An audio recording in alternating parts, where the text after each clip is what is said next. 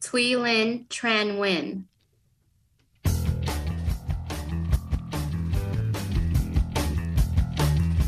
Welcome back to the Federal Drive with Tom Temin here on Federal News Network.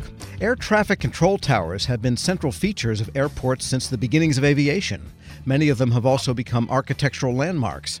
Now, the FAA is seeking new designs for control towers that are both functional and distinctive. Here with more, project engineer Zane Edwards and contract specialist Thuy Linh Tran Nguyen. Great to have you both on. Thank you. Thank you. Good morning. And tell us what the vision is you have here for this project. We'll get into the contracting mechanism, but what are you trying to accomplish here? Because I thought, you know, in sure. big cities, the towers are already, you know, landmarks in many ways now.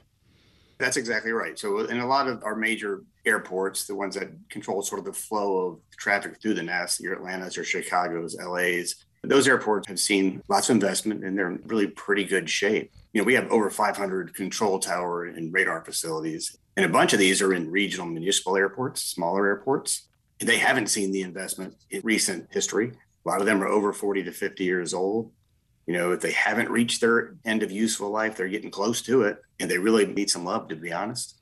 So our vision is, you know, with the Infrastructure Investment Jobs Act passing, it's going to provide us with a we're not exactly sure of the amount of funding, but a much larger investment than we normally see through our appropriations process. And it's going to allow us to hopefully replace around 100 of these sort of towers.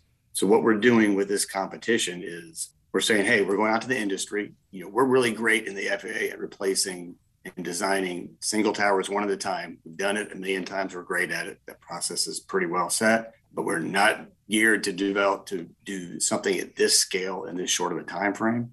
So we're going out to industry saying, hey, we know you guys can help us. We really want sure. to hear your innovative design ideas and construction ideas. Tell us how you would do it and tell us how you could do it quickly. Well, one more question on that because almost every airport is operated by a local or regional authority that is somehow connected to that state or local government. And it can get complicated if you're talking about the big airports, but also the small ones. And so, who is responsible for maintaining and the capital investment in those smaller airports? Is that a federal function or do you have to work with those state and local authorities? So it can be. So a lot of these facilities we do own and maintain. There are also a number of them that the airports own and will maintain, and there's some of the airports own and they maintain. But there's all sorts of different sort of agreements. And so we at this point we're hoping to take the opportunity and just from a portfolio perspective say we have a chance to really improve the quality of the infrastructure. And Ms. Tran Nguyen, how are you going about this? That is to say, is it a challenge competition? Is it a contract? What do you have out there on the street right now? Yeah, so what we're currently doing, we're going to release a full and open competition. So a company of any size is welcome to participate in the competition. We're looking from vast experience to no experience at all. If you're great at designing or you have just a knack for designing and you could be a college student and you're interested, feel free to participate. That's what we're looking for. Because there's opportunities down the line in the different phases that we have that you can join with a more experienced firm if you so happen to succeed and pass the first. And in general, what are the requirements you're putting out there? I mean, it has to be a certain height and it has to have windows all around. But beyond that, these are highly technical facilities. So, what are some of the criteria that, that they have to meet in order to have a chance here?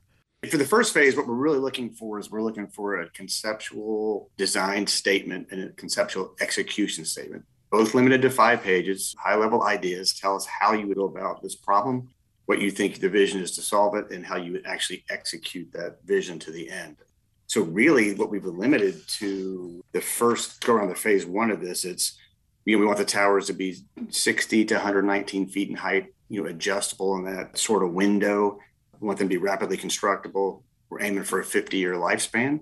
It does have to support a control cab, but at this point, we're not providing any sort of specifics on control cabs. We really are just trying to get the concepts and the ideas out there. We're also very interested in sustainability, you know, not just from an energy efficiency or you know water reduction sort of point of view, but can we do on-site renewable energy generation? What about lowering our carbon footprint with different construction materials and different construction types? So those are the things we're sort of looking for in the upfront phase one of the CERT.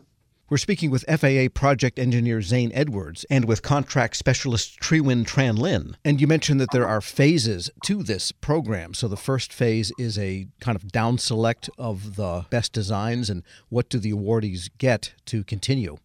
So in this competition, we have three phases total. And for the first phase, as we discussed briefly, we're requesting the offerers to submit an innovative design, concept, and execution approach that facilitates the rapid deployment of the new air traffic control tower.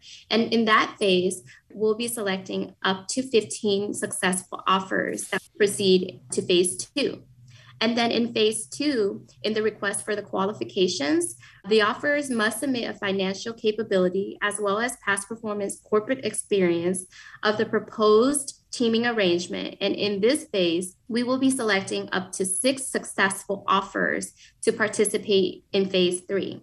And then lastly, in phase three, which is the request for offers, we are requesting offers to submit a 10% design as well as a conceptual construction deployment plan for multiple towers.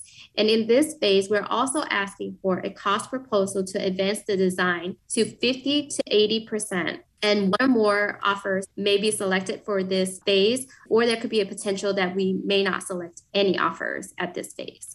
And the ultimate goal here is the same tower in all of the places that will be replaced, or is there some accommodation for regional variation? You might not want something that looks the same in New England as in southwestern United States. 100%. We do recognize that. We wanted to be adaptable, you know, not just aesthetically to make them look a little different, but also environmentally. We're going to build these in northern Alaska, we're going to build them in southern Florida. So you're going to have different energy sort of uses, a different insulating properties, um, different loadings with wind loading, seismic loading, high snow loading, just depending where you are. We'll have different foundation types. We recognize that. So they need to be site adaptable. Got it. And here's a detail question. Do control towers have like bathrooms at the top level where the controllers are? Do they have sure. to go downstairs and into a terminal or something? That's a legitimate question. I'm actually glad you brought that up because there is one nuance of control towers that I, I, do want to sort of explain to people. So we spend a lot of money to build these buildings for the view, right? That's the key. So we don't want to put anything in the cab that will obstruct the view. It's a 360 sort of window to the sky, to the airfield below to control the movement areas and the, the planes approaching and departing. So there is a restroom one floor below. But what we do have is an exemption to the ABA, which is the American Barriers Act, for accessibility to the cab and one floor below, right? So that we can't bring the elevator overrun into the cab because it would block the view. So there's no way to get people with accessibility needs into the cab. So the cab and one floor below, though, there is an exemption for us. Interesting, yeah. And with respect to the ability to sustain on site energy, for example, or generate energy, that's a tough one too because you can't put a windmill on top of a control tower because then you'd have a big rotating shaft, you know, where airplanes are flying. So that's not an option. So maybe solar or that type yeah. of thing. Yeah, we have one net zero facility in uh, Tucson, Arizona, which is photovoltaic. It's got a pretty big PV farm. There are some idiosyncrasies of that. You got to make sure you're not blinding the controllers with the reflection. You got to make sure you're not blinding the pilots with the reflection.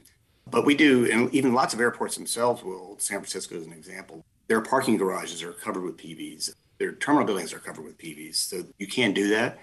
We could also do geothermal types of things in different climates. Um, so there are other ways to meet maybe not necessarily net zero. There's not there'd be very few facilities that we think we could achieve that on, but we can make them more sustainable. We can reduce energy consumption and we can reduce water reduction. And if you have on-site generation by whatever means, then in some sense, then you're more resilient because if the utility goes out, the tower doesn't have to go out, and therefore the airport and the air traffic doesn't have to go out. Absolutely right. So resiliency is another thing we want people to consider. So one of the goals of the procurement is the, and I, I always mess up the name of it because they change it all the time but it's like the um, the high performance sustainable federal building. And one of the tenets of that is resiliency. So we, we do want people to look at things like flooding um, natural disaster forest fire whatever and, and take that into consideration in their design concept. And Tran Lin give us a sense of the timelines here so that final deliverable eventually will be a plan financial and construction correct? But not a tower itself so the final final will be the design itself, 50 to 80%. And then we'll be looking at the cost proposal to have it produce all the way to the 50, 80%. So that is what we're looking for in phase three. And then the remainder, the 20%, we're going to work with on another procurement to complete out the 20% based on the location of where the tower is going to be. So each tower or each, say, regional set of towers could have competitive bids for the actual construction down the line. Correct. Possibility, but right now we are focusing on this design procurement. So we're not sure the strategy on the future of what those will be at the moment. And just a final question there some of the big airports do have distinctive towers that have become local landmarks. I'm thinking of Boston Logan, which is two big mm. sticks with kind of a bridge in between them. And even in Washington, Reagan National is kind of an interesting looking tower. You can't tell whether it's a water tower or a missile site or an air traffic control tower. Are you looking for some sense of, I don't know, playfulness or architectural distinction in these, as well as clearly the critical function they perform?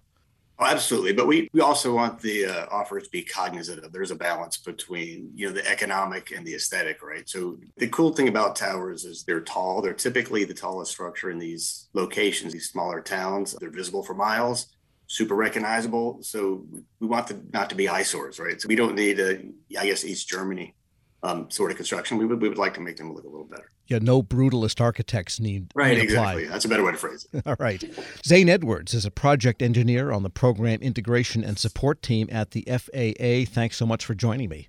I'd like to leave you with one thought. It is sort of my pep speech to the industry. So, you know, we're looking for a 50 year lifespan on these buildings. Architects, engineers, academics, this is your chance to put your stamp on the aviation industry for decades. So, please, if anybody has any interest, check out the solicitation on the landing page and provide your thoughts. We really want to hear them. All right, you want to bring those constellations in for a safe landing. And Thuy Linh Tran Nguyen is a contract specialist with the FAA. Thank you as well.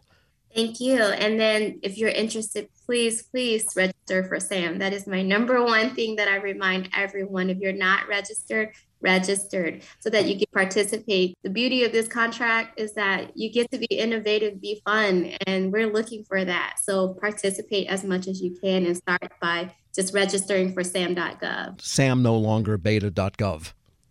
Correct. No longer beta. All right. We'll post this interview along with a link to more information at federalnewsnetwork.com slash Federal Drive. Subscribe to the Federal Drive at Apple Podcasts or wherever you get your shows. This episode is brought to you by Zelle. Whenever you're sending money through an app or online, it's important to do it safely. Here are a few helpful tips. First, always make sure you know and trust the person you are sending money to. Second, confirm you have entered their contact details correctly. And finally, if you don't trust the person or your recipient is rushing you to send money right away, think twice before sending money through an app or online.